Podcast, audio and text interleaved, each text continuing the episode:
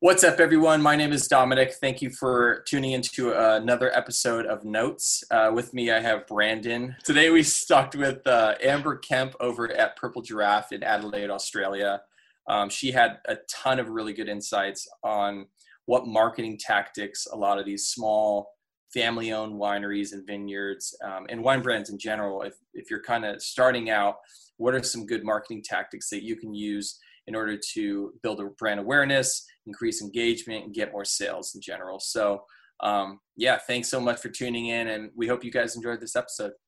So, Amber, thank you so much for uh, taking the time out today and joining us to uh, speak with us about about uh, you know winery winery marketing in terms of you, are kind of focused on um, some of the smaller family vineyards and, and, and wineries. Um, Purple Giraffe does obviously all types of clients, but um, so for those who don't know you, uh, could you tell us a little bit about yourself and um, kind of, yeah, just kind of where you got, how you got to where you are?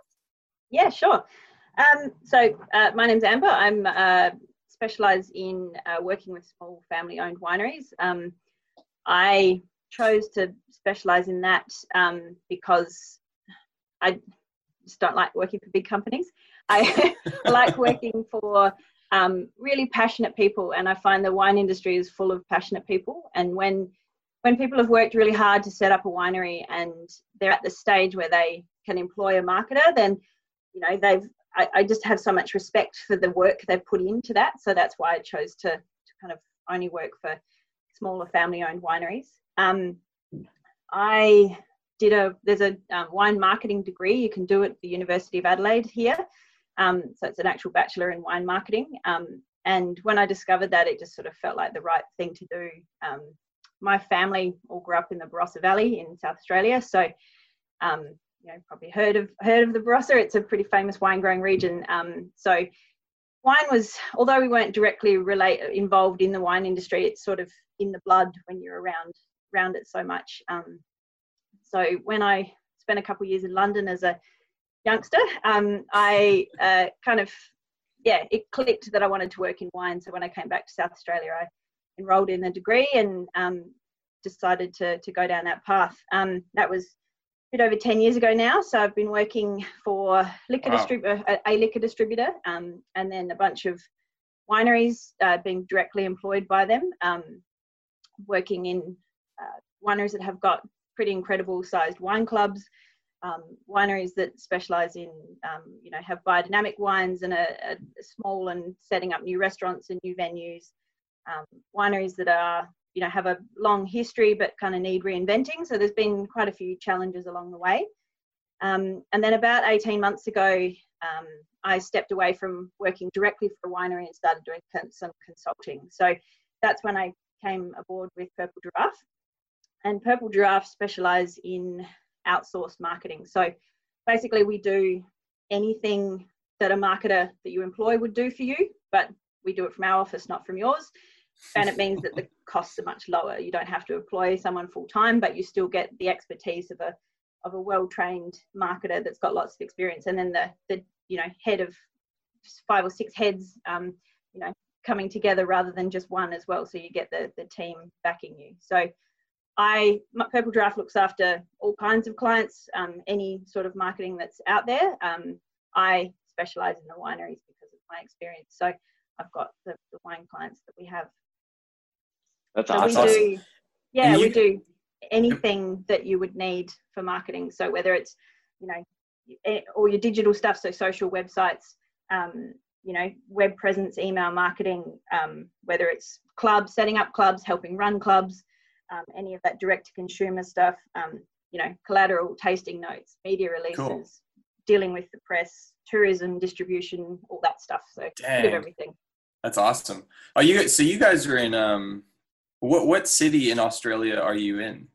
I'm in Adelaide. Adelaide, okay. And, yeah. the whole Purple Giraffe team's over there. Yes, yeah, we're all based Got in Adelaide, it. but you know, the, I work with wineries in New South Wales and Victoria, and doesn't thankfully these days because everything's online and in the cloud and digital it's much much easier to be able to work for anyone oh, based anywhere so pretty much yeah pretty much everywhere yeah. nobody's working in an office right now yeah i spent a couple years living in tasmania down in hobart as well so i worked for oh, wow.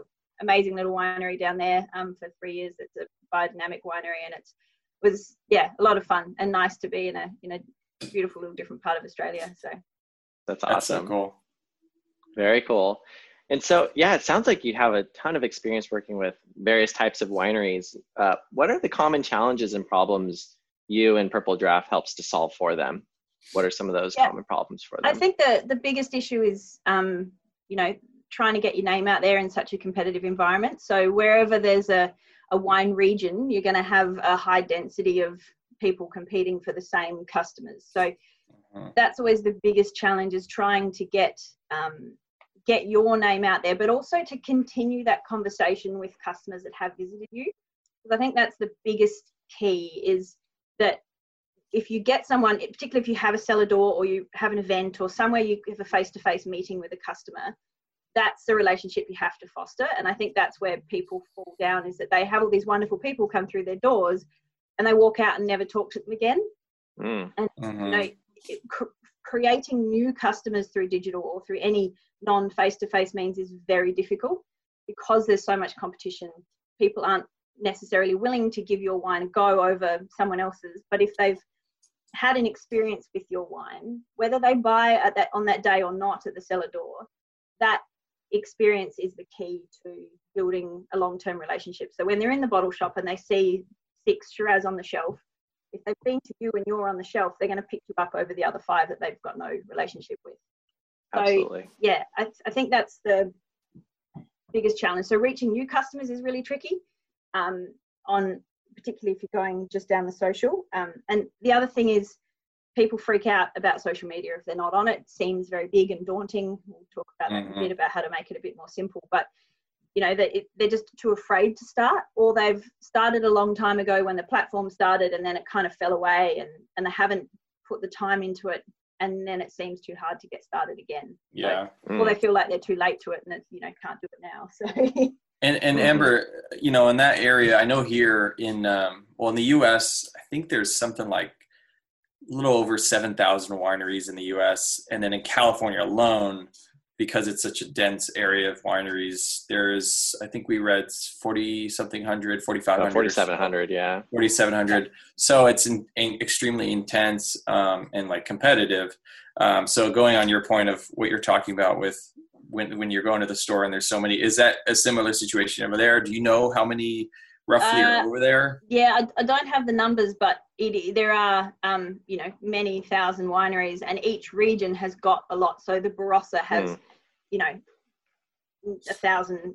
I, I don't have the numbers, but you know, a thousand plus wineries, and then Adelaide Hills has got a huge amount, and the McLaren Vale's got a huge amount, and so it's about often it works really well to to group with your local region. So I've worked with right. some, some, wineries that mm-hmm. have worked with their neighbours really well. So you know, if you've got a little tiny kind of sub region within your region that you know there's seven or eight or ten wineries within a, a small distance, walkable or rideable, or you know, obviously drinking alcohol makes it difficult to kind of drive between. But if there's some way you can sort of create a, a, a little tourism hub then you often do better than just trying to market yourself. So, um, right.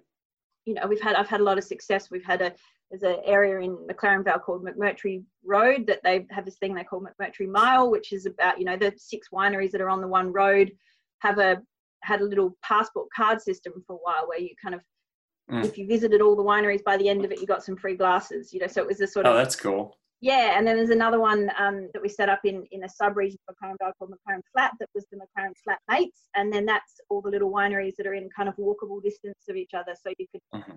you know, stay in the region and and one and see some that you wouldn't necessarily look at because they're not the big brands that you'd know mm. of that are in the you know near the main street of McLaren. Yeah, so, for example. So. So it seems like a pretty. I mean, it seems like a fairly similar situation to here. Yeah. Which is how competitive it is, and and Absolutely. so for you know for for a lot of the marketing we do here at least it's really important that our customers have kind of know what their goals are because you have to tie marketing to goals and so i guess that that's one of my next questions is so with you guys work with so many different like different size wineries um, and i'm sure you see so many different types of goals if they're a larger winery they're going to be pretty intense in their goals um, but how, how do you guys go about developing kind of uh, a, a, goal set for the wineries that you work with? Like, um, I want Yeah. this many followers or this much revenue. Great question. Yeah, so I mean, I think we we start off with, um, you know, when we take on a new customer, often not always, but often we'll do a you know a, a business plan for them. But we do it as a much more action based, so it's got actions and achievable things in it. So Mhm. it's not just a document that you never look at again. And then we try and have a an action, what we call an action plan that that we keep updated along the way that are steps we want to take that get us towards whatever it is we're achieving. So whether we need better distribution in the wholesale market in various um, states, or whether we need, um, you know, we want to increase our social media presence, or we want to increase sales via the website, whether we want to build the club. Um, you know, they're the kind of things that we look at as the initial goal, and then work out how we're going to get there. So often you've got three or four of those happening at the same time Mm. running um, concurrently, but it's um, yeah, it's more about looking at what you want the outcome to be. So if you've got a cellar door, I always say to people, let's drive visitation to your cellar door. Through that, then we'll get resultant club members and sales. Getting them in the door is the biggest focus. Those other things happen after you've created that initial relationship. So it's Mm. working out what actually is the key to building those numbers. So, you know, I, I don't think there's much point in just having lots of social media followers if they're not valuable customers. So, Totally. you're Absolutely. better off Good point. driving people to your venue, making the most of that, and then So- then you build those ongoing conversations afterwards. Got so it. kind of working backwards from what their kind of ultimate goals are then you can Yeah. work backwards and figure out what marketing plan you can work together and kind of i guess more of the tactics and the um, do you guys do like a schedule along with that or is it yeah based we do so we put you know dates on on our action plans and stuff but it's also not necessarily about spending lots of money it's it's just Yeah, about totally. we don't you know we don't do it we're not marketers that say okay you're going to hire us and, and you need to spend $20000 to to achieve these goals it's more we will put these plans in place most of it is free or fairly affordable or you know just about maybe sending samples or having some offers but it's Mhm. not about big marketing spend. Um, I'm not sure what it's like in the US, but here the only wineries that tend to do that big marketing spend are the, the big brands that have you know lots of money behind them. They're the ones that do the billboards and the and the TV ads or the you know Mhm. bus ads or um, you know advertising in magazines and stuff. And there's just so many wineries that don't have the budget for that you know, Mhm. a basic ad in a decent magazine is over three and a half thousand dollars, and no one's got that to do regularly. So you Mhm. know, better off spending your money creating experiences for customers rather than Yep. rather than just getting your name out there. I think that's the difference. So it depends on the price point you're at as well and what market you're trying to compete with. It's also very key is to keep in mind that if you're a high end product, you're Yep. obviously going to attract a very different customer to if you're a you know everyday quaffing wine. So Mm. you've got to know know your audience and are you a, are you trying to go for volume or are you trying to go for for value and experience? So mm-hmm. Totally. So, what would you say then, Amber? I think that's a really good point you're making with regards to um, understanding your audience, different types of audiences. And it sounds like digital marketing is a, a little bit new for some of these smaller wineries or family owned wineries who Mhm. perhaps have had a name. Going off of that, you know, with digital marketing being a little bit newer for some of these family owned wineries, what misconceptions are you um, confronting typically, and how are you educating them on thinking about things a little bit differently with regards to digital marketing, audience types, things like that? yeah, I think I think the biggest misconception is that it's really expensive or that it takes a huge amount of time. And both of those things can be true. You can easily spend a lot of money marketing and you can spend a lot of time doing digital or social, but I don't think you have to. Um, so I think it's it's about working out, like I said, working out what is what you're going to get the best bang for buck. You know, where where are you going to get the most? But it's it's also not necessarily about. I think the one of the big issues you face a lot is when you've got depending on who owns the winery. Right? So if the winery's been set up by by farmers and wine um, you know winemakers vignerons and they've got the passion, they kind of get it a bit more. But if you've, we've got a lot of wineries in in in Australia, which I'm sure it's the same in the US, that have been set up by accountants or lawyers or doctors mm-hmm. or people that have made a lot of money and they've got, oh, running a vineyard It'd be fun. And then they expect the same return on investment that you would get for another business. Right. And it's just not going to happen. And the other thing that's difficult is that social media is is hard to quantify the return on investment. It's very hard to say I will spend this much money on social media or this much time creating content and I'm going to get this back for it. Right. But what it is is it's it's the conversation you're creating with your customers and mm-hmm. you need to think if you're not on social media how are you having that conversation with your customers once they leave your venue so mm-hmm. are you contacting via email are you posting them stuff i don't have any problem with snail mail postage i think it's amazing and that might be your tactic particularly if you're a higher end brand that might be your point of difference is that you send physical newsletters or you send um, updates and invites by the post. Mm-hmm. you know there's nothing wrong with not being digital but you need to know how you still need to have that conversation with your customers. So it's just about working out the best way for you to have that conversation. The other point with people think is that you know I put a post up about an event, I didn't get any ticket sales, or I put a post up about booking for a tasting this weekend and I didn't get any bookings, or I didn't get any takers on this offer that I ran on Facebook. Mm-hmm. It doesn't mean it was a failure. I think there's a lot of people, I mean, these days with so much media bombardment that we have and there's so much information out there, it takes a lot more for people to jump on things. Yep. So you might someone might need to see a post about booking for a tasting five or six times before they say to their friends, hey, let's let's book a tasting. And they might go direct to the website to do it, and you might not have any concept that it was related to the Facebook post you've been doing.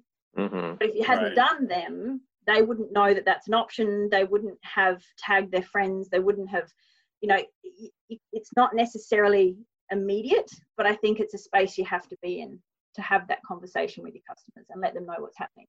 Mm. And going back to also to what you were saying earlier about you know how you guys create a strategy and um, almost like, kind of like a, your marketing plan um, for your customers that is why it's so important to create those things based off your goals make that plan with some dates and stick to it because you're only going to see those results as you stick to it over time yes. it's you're never going to have those results after yes. a, a, couple posts or a few posts even you know exactly it's mm-hmm. it's sticking to that strategy over time and re- just kind of seeing that that through i yeah. guess um what would you say then amber um kind of to piggyback off that what does it look like for you guys to be how do you guys know when to maybe shift gears with regards to a specific campaign to see if what you're put executing and putting in place is actually helping to support those goals that you've established with the wineries?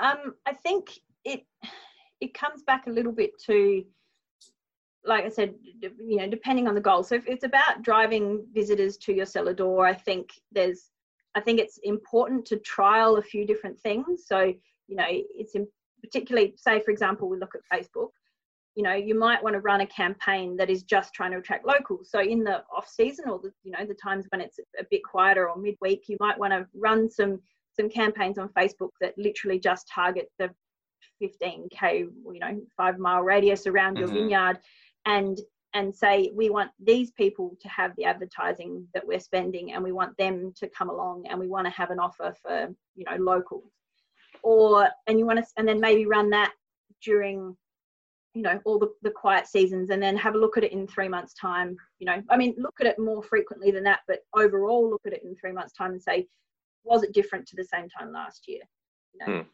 and like like i said you don't need to spend a lot but i think you, you need to kind of dip your toe in the water and, and give it a go and then maybe during holidays or long weekends or whenever you've got times with lots of visitors in the region and maybe you're running a campaign prior to that for people much further afield. You know, if you know you get a lot of visitors up from from LA or wherever it is that you're getting them from, then run your mm-hmm. campaign in the time when they're going to be thinking about it. So, you know, long weekends coming up, maybe a week ago when people start thinking about what they're going to do, or maybe it's months ago, you you look at it and you say, okay, we're going to have this event on on the long weekend, or we're going to have um, you know, it might just be you do, you do a, a, barbecue on, on your lawn outside the outside the cellar door for that weekend, but you want to do something that just tries to make you stand out, you know, mm. over yeah. Over so, and you need to kind of run those and give it a go, and then have something to compare it to. If you've got nothing to compare it to, it's not you're never going to know if it works. So if you haven't recorded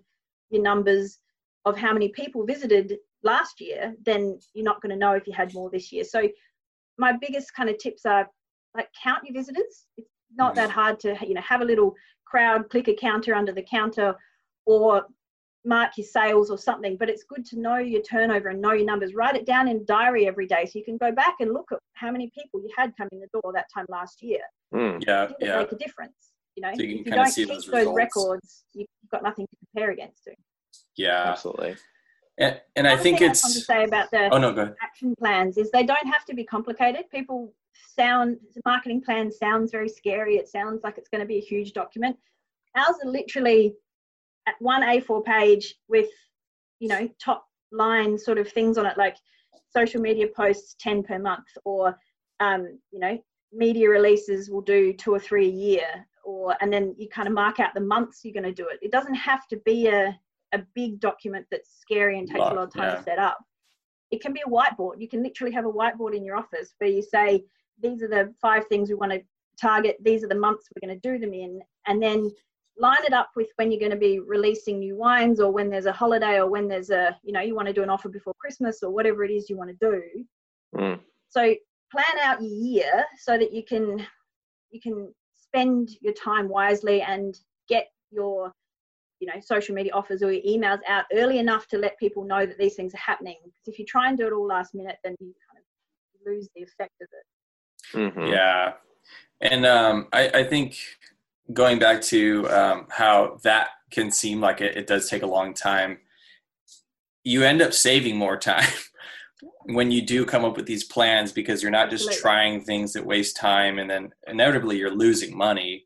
So that goes back to also, well, is it going to cost me a lot? It's like, well, you're losing money because you're not taking advantage of these um, customers that would be seeing your stuff if you just had a marketing yes. plan. Yeah, and if you um, just do everything ad hoc, then you end up spending more. So, you know, if, if right, you look at it exactly. throughout, throughout the 12 months and you say, okay, well, we're going to release products twice a year, and maybe that's in May and August.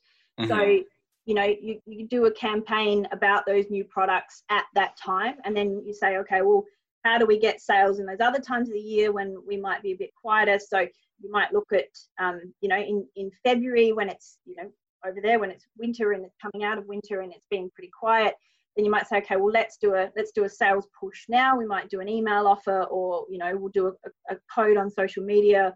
Mm-hmm. Um, you know, whatever it is you want to do, you kind of look at the gaps and say, okay, well, how can we fill in these gaps, or how do we pick up attendance in the slow season whatever it is if you if you do that 12 month plan you can say these are those points we need to work on. And it's much easier to try and level out your your you know your customers and your sales and things if you look at it as a 12 month timeline. Okay so amber what can wineries be doing uh, to improve their marketing uh, right now? Yeah so i think there's quite a few fairly simple things or quite important things that that people need to look at if they're um, just starting in the digital space or if they've started mm-hmm. a long time ago and haven't sort of kept up with it. Um, I think the first thing is you need to kind of look at, try and clean up your digital footprint. So whether you're aware of it or not, um, app, uh, social platforms like Facebook, for example, will create pages for you if you haven't created one for yourself.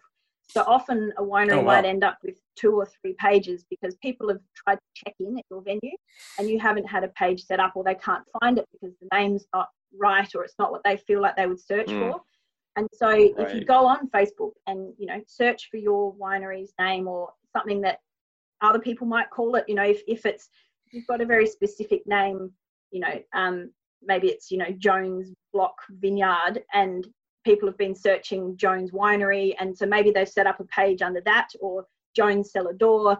Um, you might have three or four pages. So if you look at all the permutations of what your name could be on Facebook, then you can claim all those pages. So if you, mm. go onto them, if they're pages that have been generated by Facebook, not by you, you can go onto them and there'll be a is this your business question you can click on that and claim the business when you've claimed all the pages you can then merge them so you can say to facebook um, Mm. these are all the same Oh, wow. page they're all mine um, you might have to change the names of them to be able to do the merging but it you know it, it might take a little while but it's definitely worth doing because you then collect all of those likes that have organically built up Mm. on those pages and then you get them all and then you've got an audience that is yours that you've been building without even realizing so you might have a much bigger audience than you think even if you haven't been on the platform That's Yeah. a great idea. um, yeah and i think it's um, you need to do the same with your, your google listing. So if you haven't claimed it claim it you know when you google something on the right hand side there'll be that business listing that has Mhm. the name of the business and the opening hours and the phone number and stuff.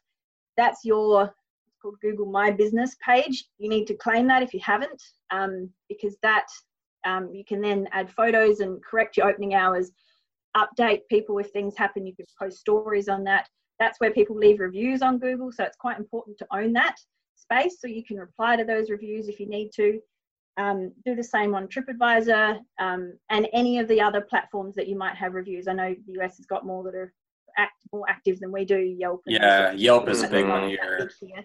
Mm-hmm. Um, so go on all those platforms, search for your name, search for any versions of your name that people might use, hmm find them, claim them, merge them, talk to the you can talk to Facebook and TripAdvisor and Google if you need to. They can help you do those things. That you know they seem like massive companies that you can't talk to, but you can. There are hmm access points along the way. Um, then try, if you can, to have a consistent name. So you might have the name of your brand might be really long-winded and it's something people will never type in.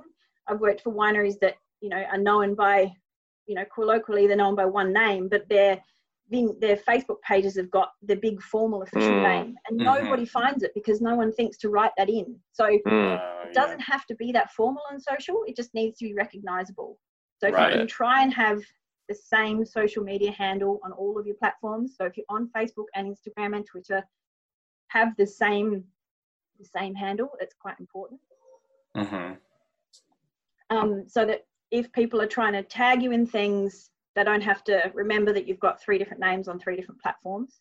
Yeah. um, then uh, you want to make sure that the pages are all set up as business pages. So particularly on Facebook and Instagram, you want them to be a business profile, not a personal profile. People don't want to have to friend a business. That's just not, you know, it's not how it works. Right. You to Mhm. like the page. So if you did set up a profile early on in the platform, often you would have set it up as an individual page. So you you probably need to scrap that. And I don't think you can convert from a personal to business anymore. I think you could a little while ago, but Hmm. set up a business page, set it up for the right industry, spend a little bit of time. And if if it's all too overwhelming, get you know your son or daughter or niece or nephew or granddaughter to you know help you set it up because they'll be able to do it in an instant. Leverage So- your family. exactly, exactly. You don't necessarily have to pay to someone, but you could pay just for the correct setup. You could Mhm. invest the time in getting a social media expert to just set all your channels up properly.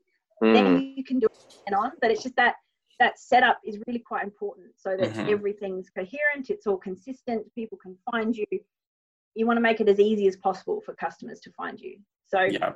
Absolutely. um, then update your profile to your logo. Don't have an image that's something else. Make sure your profile picture is your logo. Yeah. Cover photos can be something lovely from your vineyard or your family or the dog or whatever, but make Mhm. sure your your your um, profile picture is your logo because that's what people are going to look for.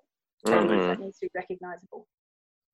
And the other thing is focus on the platforms that make the most sense in your area. So in Australia, Facebook and Mm. Instagram are much bigger than Twitter. Whereas I know in the US, Twitter's a big thing. Twitter's bigger. Yeah, so, but you know, I've worked for some wineries that have connections to the US and they think that we need to be putting a lot of effort into Twitter, but in Australia, it just it just doesn't get traction, and it, you kind of you can post the same content, but you know, if we're scheduling stuff and it fits within the Twitter limits, we'll just po- post it on Twitter as well. But Mhm. you just don't get the engagement. And I know Twitter's much more a, a kind of back and forth conversational platform. So if you're not going to spend the time to do that, you're better off not being there.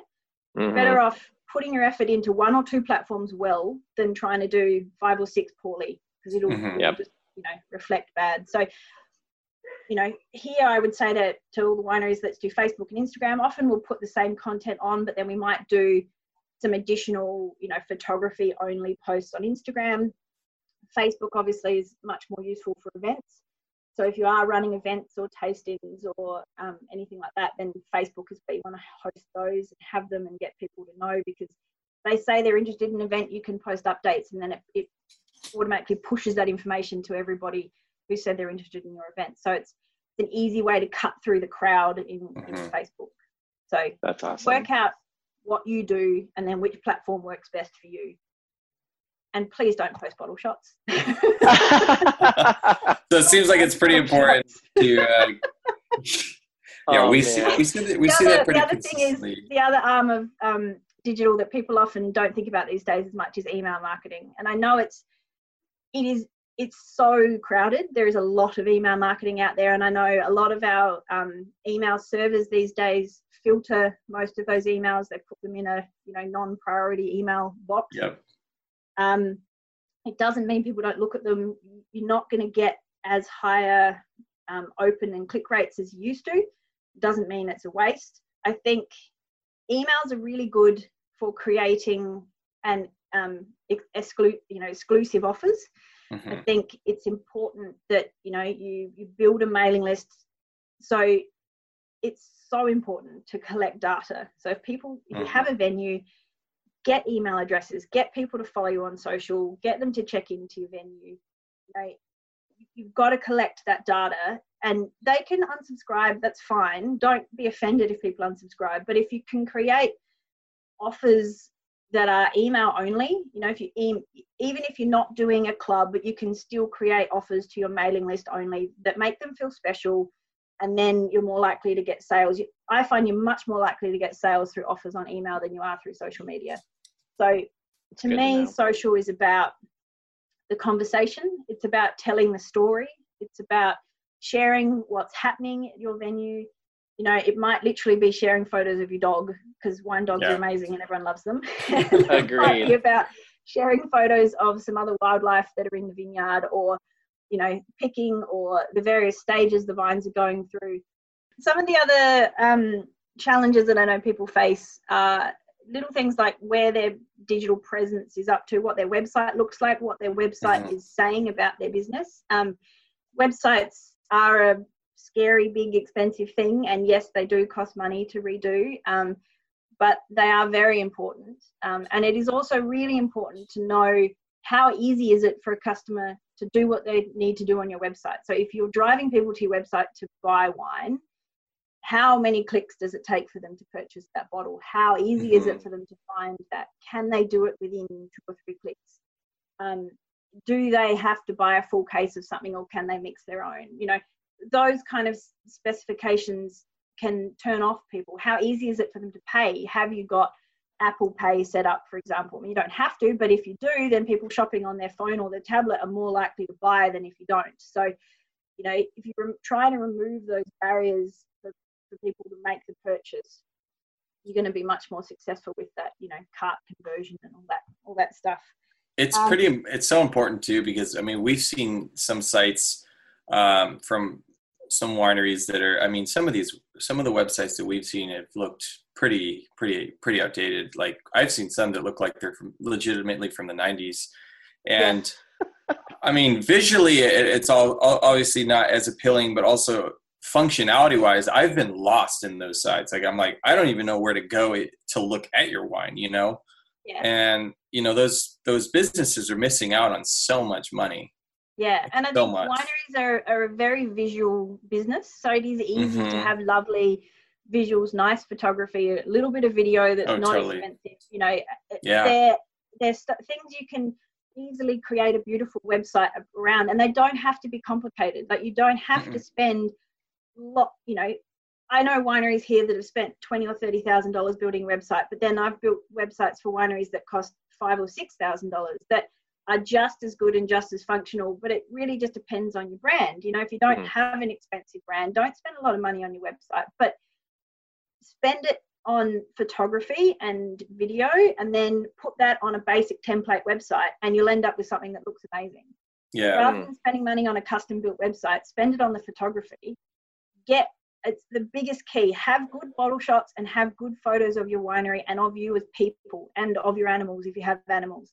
Spend Mm. the money on that photography is much better than any than so much other spend you can do because those photos you use for tourism, you send to all the local you can send to the local tourism, you can use it for Mm. Ads, for brochures, for the website, for social. You've got to spend money on photography. It's very key to have have those good images. Can I ask you this, Amber? Sorry, I'm going to cheat and ask you a couple more questions. Um, All right. I actually had one In- too. well, in a um, you know, in an environment where there's a lot of competition, it's a crowded space, or at least it appears to be crowded. What do you think are some of the holdups with regards to why wineries aren't investing in making things look more polished or more high quality? Like you said, photography. Um, you know, what what are some of the holdups there? Why aren't they doing it? Yeah. People think it's very expensive. It doesn't have to be very expensive. There's a lot of photographers out there, and a lot of photographers that would, you know, I'm sure there's a lot of photographers in in everyone's region that would love to come and take photos for experience. You know, you, there's some you might have to pay a lot for, but um, there are also some that are probably pretty good that are budding photographers that will, you know, charge you nowhere near as much as a, as a professional. But then have a look at your competitors and your neighbours. And I don't, I never feel like wineries within your region are, I think you need to look at them as allies, not competitors, because people are Mm. coming to your region and you all want to attract them to your region. Mhm. So don't be so competitive against each other. So if there's someone else in a neighbor that's had a video done that you really like or that's got some photography you think is amazing, ask them who did it. Ask them who took that and then go and talk to them and or you know spend a little bit of time working out the kind of photos you like before you get the photographer to you. So Mm. Have a look on Pinterest or Instagram or other wineries' websites. Take screenshots of the kind of photos you like and put them together and send them to your photographer and say, These are the things I like. This is the kind of look I would like for our winery. Then when they come along, it'll be a much more streamlined day. You'll end up with photos you actually really like. So I think it's really important to spend a bit of time planning before you do it, but also just you know, and you might need to do three or four lots of photos in a year. You might, I think it's important to have photos of each season of the vineyards. Vineyards are so wonderfully seasonal. You know, they they Mhm. show all the, the areas of each season so well, and it's all Mm. very photogenic Yep. have, have photos every season. Have, but then you know, once you've got good summer shots or good shots with the vines or fruit, really good shots in the winter, you don't Mm. necessarily need to have them done again. They don't date. You know, a good photo of a vineyard is a good photo of the vineyard. So once you've invested in it once, it's not something you're going to need to have done a lot. Um, Yeah. So yeah, spend the money on getting photos and building up a library, and then having, you know, ten or twenty hero shots that are things that you, you know, really good one of your cellar door, a really good one of the, the people behind the brand, a really good one of the Mm. dog, a good one of each season of the vineyard, and a, some good product shots of your your wine with food or your wine with glasses. Um, and then you can use those for all of the applications that you'd need them for. Yeah. Mm. And I think too on that note, um, it it's definitely um, a huge misconception that photos and videos are always going to be super expensive. Which I mean, like you said, they can be, but there are also ways that you can do it just to you know work towards using that marketing plan that you did create and getting all that engagement over time, which is going to get you more return on investment. And I think a lot of what happens a lot, it, it's kind of interesting. We see people's tasting room and they look, um, they have these really extravagant things and they are absolutely stunning. Um, but some of these people also don't spend any money on marketing. And it's kind of interesting because um, you kind of see that, well, you know, that big thing that you bought that's very lavish and beautiful for your tasting room is really cool, but it's not actually going to get you anything. You know, it's not going to make Yeah. you more money. And so that's where I think it's, I mean, wh- where do you think, um, do you think there's a, a, a disconnect there with people kind of spending a lot Yeah, of money think- for their experience, but they ha- they're not even spending the money to get people to that experience. You know what Yeah. I mean? Mm. your, Yeah. your your your digital presence needs to reflect your physical venue. Totally. So if you've Mm. got a beautiful physical venue, you need to have a beautiful digital presence. You need to have Mhm. a beautiful website because people so often will, if they've never been to you and they're planning, so they're planning a trip to your region, they will Google wineries in Napa, for example, Mhm. right? So your website a needs to register if people Google wineries in Napa. so it needs to have the right content on it so that that will come up. Your Google listing needs to know that you are a winery in Napa so that it can then say, okay, this is a, something that's relevant to that search. And then people, you know, if they're looking for something that has really lovely tasting room, for example, they might want a seated tasting or they might want, um, you know, a, a tasting that pairs with food. And you might do that. But if you don't have that on your website or you don't have it listed anywhere or any photos of it, no one's going to find it. How are they going to know? You know, so Mhm. yes, it's wonderful to spend a lot on these incredible experiences, but if you can't let people know about them and people can't find them, how are they're searching for them. Exactly, so these yeah. days they're searching in Google Maps usually, you know, not even just on Google. So Mm. if you don't own Yelp that Google listing and you don't put the relevant information in it, they're not going to find you. So you're spending all Mm. this money, but they're not going to get to you. Yeah, so I was going to ask you to kind of piggyback off that, Amber. You mentioned how important it is to have a beautiful digital presence. Um, you know, have your website updated. Um, you know, what what type of content should wineries be creating, and what should the subject matter be of that content to attract people to these lavish areas or to the regions that you're Yeah. talking about? So I think the best content to create is storytelling. I, I hmm. don't think I don't think social platforms are a place for selling. I think there is there is a little bit of space for that. So maybe if you're doing 10 posts, you might have, you know, in a month you might want one or two that are about sales. The rest should just be information. So whether it's stuff that's happening in your region, things that you're up to in the winery, um, you know, a recipe that works really well with your product. Social Mhm. media is a lifestyle platform, so it's it's about you know people are on it to enrich their lives or fill you know fill up time, Mm. but it's not they're not on it to buy stuff necessarily. So yes, you can get sales through social, but you ne- you're not going to get sales if you don't have relationships with customers. Mm. I've worked with that don't have cellar doors or that have limited access to customers, selling through social is very difficult. Mhm. So don't expect that if you just put offers up or you just put bottle shots up, people are going to go, oh, that's great, I'll buy it. Because why are they going to buy it over Mm. a brand for a brand they've never tried? So spend your time and effort getting that face to face contact with your customers. Then use social as a conversational platform. So talk to your customers, ask them questions. Mm. Then if they comment on your post, respond to them. Spend time monitoring so that they feel like you actually care. You know, it- it's Mhm. um, I think the you know most of the wineries I work for, we do ten posts a month, so it's not a huge amount of data. I'm not asking you to create a post every day or three posts a day. Mm. You just need to um, be constant enough that Facebook knows you're still relevant, and that it will keep put, you know sharing your information out there. But the Especially more- with iPhones, you could you could knock that out in a day. You know, Exactly. if you needed to more- get something. yeah, the more shareable your content is, the better you're going to rank. The more people are going to comment on it, the better you're going to rank. Um, you know, I think Can- it's important to keep the content fresh, but also remember, I think that where people fail a lot with wineries is that winemakers think that winemaking is boring. Right? They think the stuff they do Mm. every day is boring. Yep. The stuff you do every day, people love.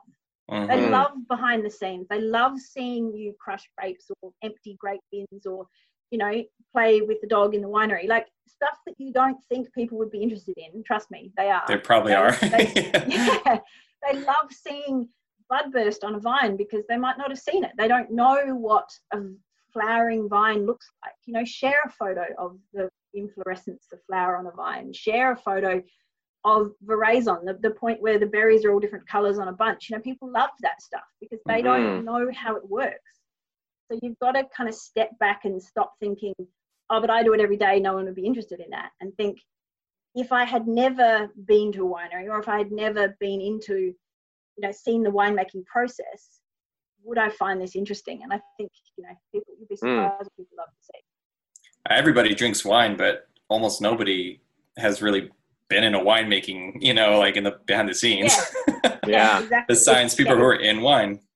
Mhm. yeah so i think um you know and if you can run events that are behind the scenes if you can run picking days or days where people can come and help out at the winery or help with bottling help with labeling if you do that stuff by hand you know you might think it's a menial task they think it's amazing so you know you can get free people they'll pay to come along and pick your grapes you can do that so Yeah.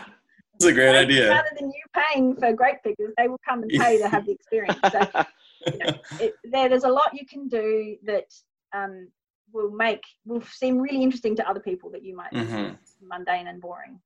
Mm, That's very cool. that's awesome. Well, yeah, I was going to ask Um, you a follow up question, but you already answered it because I was Yeah. going to say, what should they share? cool. Um, I think dang. I think, and I think the other thing that the best way to create this content, the way we the way we do it is we do a schedule every month. So we'll before the end of the month, we'll look at what's coming up the next month, and we'll say, okay, we need we need to fill ten posts in the month. So we schedule ten posts at the beginning of the month, and then we'll post ad hoc things if they come up. So at the beginning of the month, look at it and say, okay, are there any products we're launching this next month? Are there any events that are coming up? Are there any holidays that are happening? Um, are there, you know, any reviews we've recently received we haven't told people about yet? And then we'll say, okay, well, that'll fill up five or six posts. Mhm. Then we might say, okay, well, we've got four to fill. Let's do a recipe. Let's share something about what's happening in the local region. You know, it's the school holidays. Let's say that the mini golf place down the road is open. Bring your kids along, do that, and then come to the cellar door afterwards. You know, that's the sort of stuff that you want to be sharing. And then spend the time one day at the beginning of the month or before the end of the month and create that content. It might take three or four hours. Creating content is very labor labor intensive it does take a bit of time. You've got to find a photo that's relevant and then write a post to go with it. But if you do it in a block it's much easier. So Mhm. there's lots of free scheduling apps out there you know later hootsuite is good. Buffer. you know there's Mhm. heaps of them. There's probably a lot in the us as well that we don't even know of here but find a scheduling program that lets you do it. Most of them will let you do up to 30 posts a month for free. Hmm. so if you're doing 10 you've got no issues. Hmm find the photos, write the copy. I usually do it in a Word document and, and write it all out and then put all the hashtags in that I think I'm going to need. Mm, And then you can just use it again every month, just change the content. hmm mhm. And then just copy and paste it into your scheduling app, do it all. And then you can forget about having to create new content. You know, you've got those posts going out twice, three times a week throughout the month. Mhm. Do then if something interesting happens at the winery, you know, through the month, if there's a, a, a cute and you know animal in your vineyard, take a photo of it and share it. and don't worry how it affects your other schedule. So you can still do, um, you know, ad hoc posts. Ad hoc, But- yeah. And if you win an award or you get a great review, share it straight away, definitely. But at Mm. least you've got that baseline of posts that are happening to keep you relevant. And then all you have to do is kind of monitor it throughout the month. So if someone you get a notification that somebody's commented on your post, go on, have a look, respond to them, say thank you if that's all. You might only need to say that, but you just you know keep that conversation going. do you Yeah. use video, Amber? And if so, what what results have you seen from video? Yeah, so video can be really useful, particularly if it involves the people behind the brand. So, Mhm. you know, you might be doing, um, you know, for example, you might be blending your wines before bottling. People would love to see a video of that. Like they've got no concept of how that happens. So if you've got six wines in front of you from your six different tanks or a bunch of your different barrels, Mm. take a little video. It only needs to be 20 seconds. In fact, you know, the short is good. Yeah. videos it's much more eye-catching when people are scrolling through social media um, you know if you are talking in it if you've got time to write captions for it great if you don't people will turn it on if they're interested they'll turn the sound on so um, you know little things and that video social media posts don't have to be polished right the video for Mhm. social doesn't have to be professional the photos for social don't have to be professional i think a mix of some professional photos and and photos you just take ad hoc are really good because you know it shows that it's real and that it's happening and that it's current like i think websites need to have high quality video without a doubt For sure. Yeah. um, and you know if you can have your you know facebook cover as a high quality video that looks amazing but I think your day to day stuff, so that it's not so daunting. Not everything needs. I think the mix is totally, totally, yeah. Um, no, that's so much good insight. Um, mm-hmm. Dang, did you have anything else, Brandon? No, I think the only thing I wanted to end off with, Amber, is just you letting us know kind of, you know, where people could find you to learn yeah. more. I know you guys have a lot of resources for people, so we'd be happy to share it with people to be able to find you guys online and read some of your blogs or if you have videos anywhere else. Yeah, so the, the Purple Giraffe website, we're actually in the process of building a new one at the moment, but that does oh, have awesome. a bunch of um, case studies and, and blogs and bits and pieces of things done. Um, so yeah, it, if, you know, even if you're not in the wine game, um, there's various industries covered in that. So, um, and I think also making sure people get in touch with their local um, wine industry bodies. So, um, you know, I know in Australia we've got regional bodies and then national bodies, and they have mm. a lot of resources that are there to be used. and your state tourism um, mm-hmm. Organizations often have a lot of photography you can access as well. So, you know, you might live in a region that's got a really lovely national park next to it. You don't need to pay to get photos of that. There will be photos that, you know, your local tourism industry will have that you can probably access that you can use on your social for free. So it doesn't have to all be just about your you either. I think telling people about if you come visit us, these are the other things you can do in the day. Yeah, um, that's a good idea. The, the things I think are, are, really important that people need to do is keep that conversation going with customers once they leave your venue.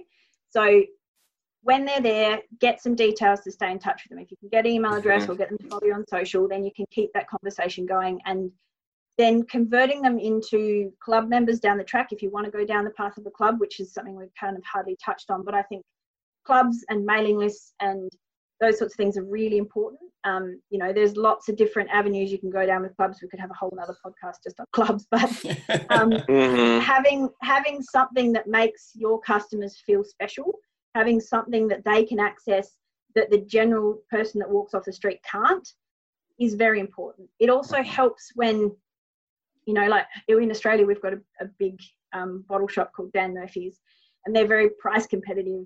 And if you offer stuff from your winery to the general public, they will then try and compete with that. But if they have to log in in any form, give you their email address to be able to access that offer, they then don't count that as something they need to compete against.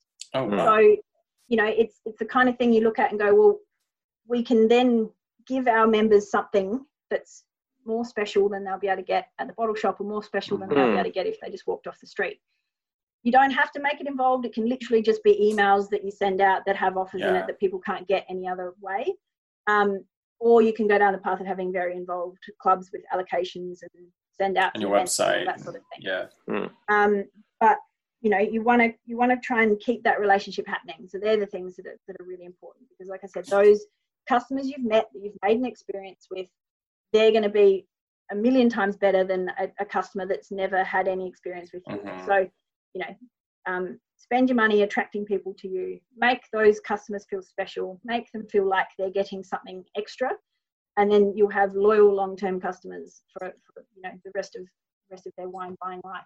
Yeah, the people who connected awesome. with you already. I mean, you should do everything you can to get them uh, yeah. connected to keep to keep that connection because it's Absolutely. a lot harder to get a new connection than somebody who has already tasted your wine or just seen your company even yeah mm-hmm. definitely definitely yeah so you know like i said don't try you you will build some new customers through social media and you will get some if you have a club you will get some club members that will just join mm-hmm. organically because they're interested but the majority are going to come through a cellar door so if you don't have a cellar door and you can't have a cellar door it's not the end of the world but what you do need to try and do is have some events that you can get face to face with customers. So, mm-hmm. you know, if you don't have the capacity to have a cellar door, talk to restaurants in your region and say, "Can I hope? Can I have a wine dinner? Can we advertise it through your social media platforms? And I'll mm. sell tickets and you sell tickets."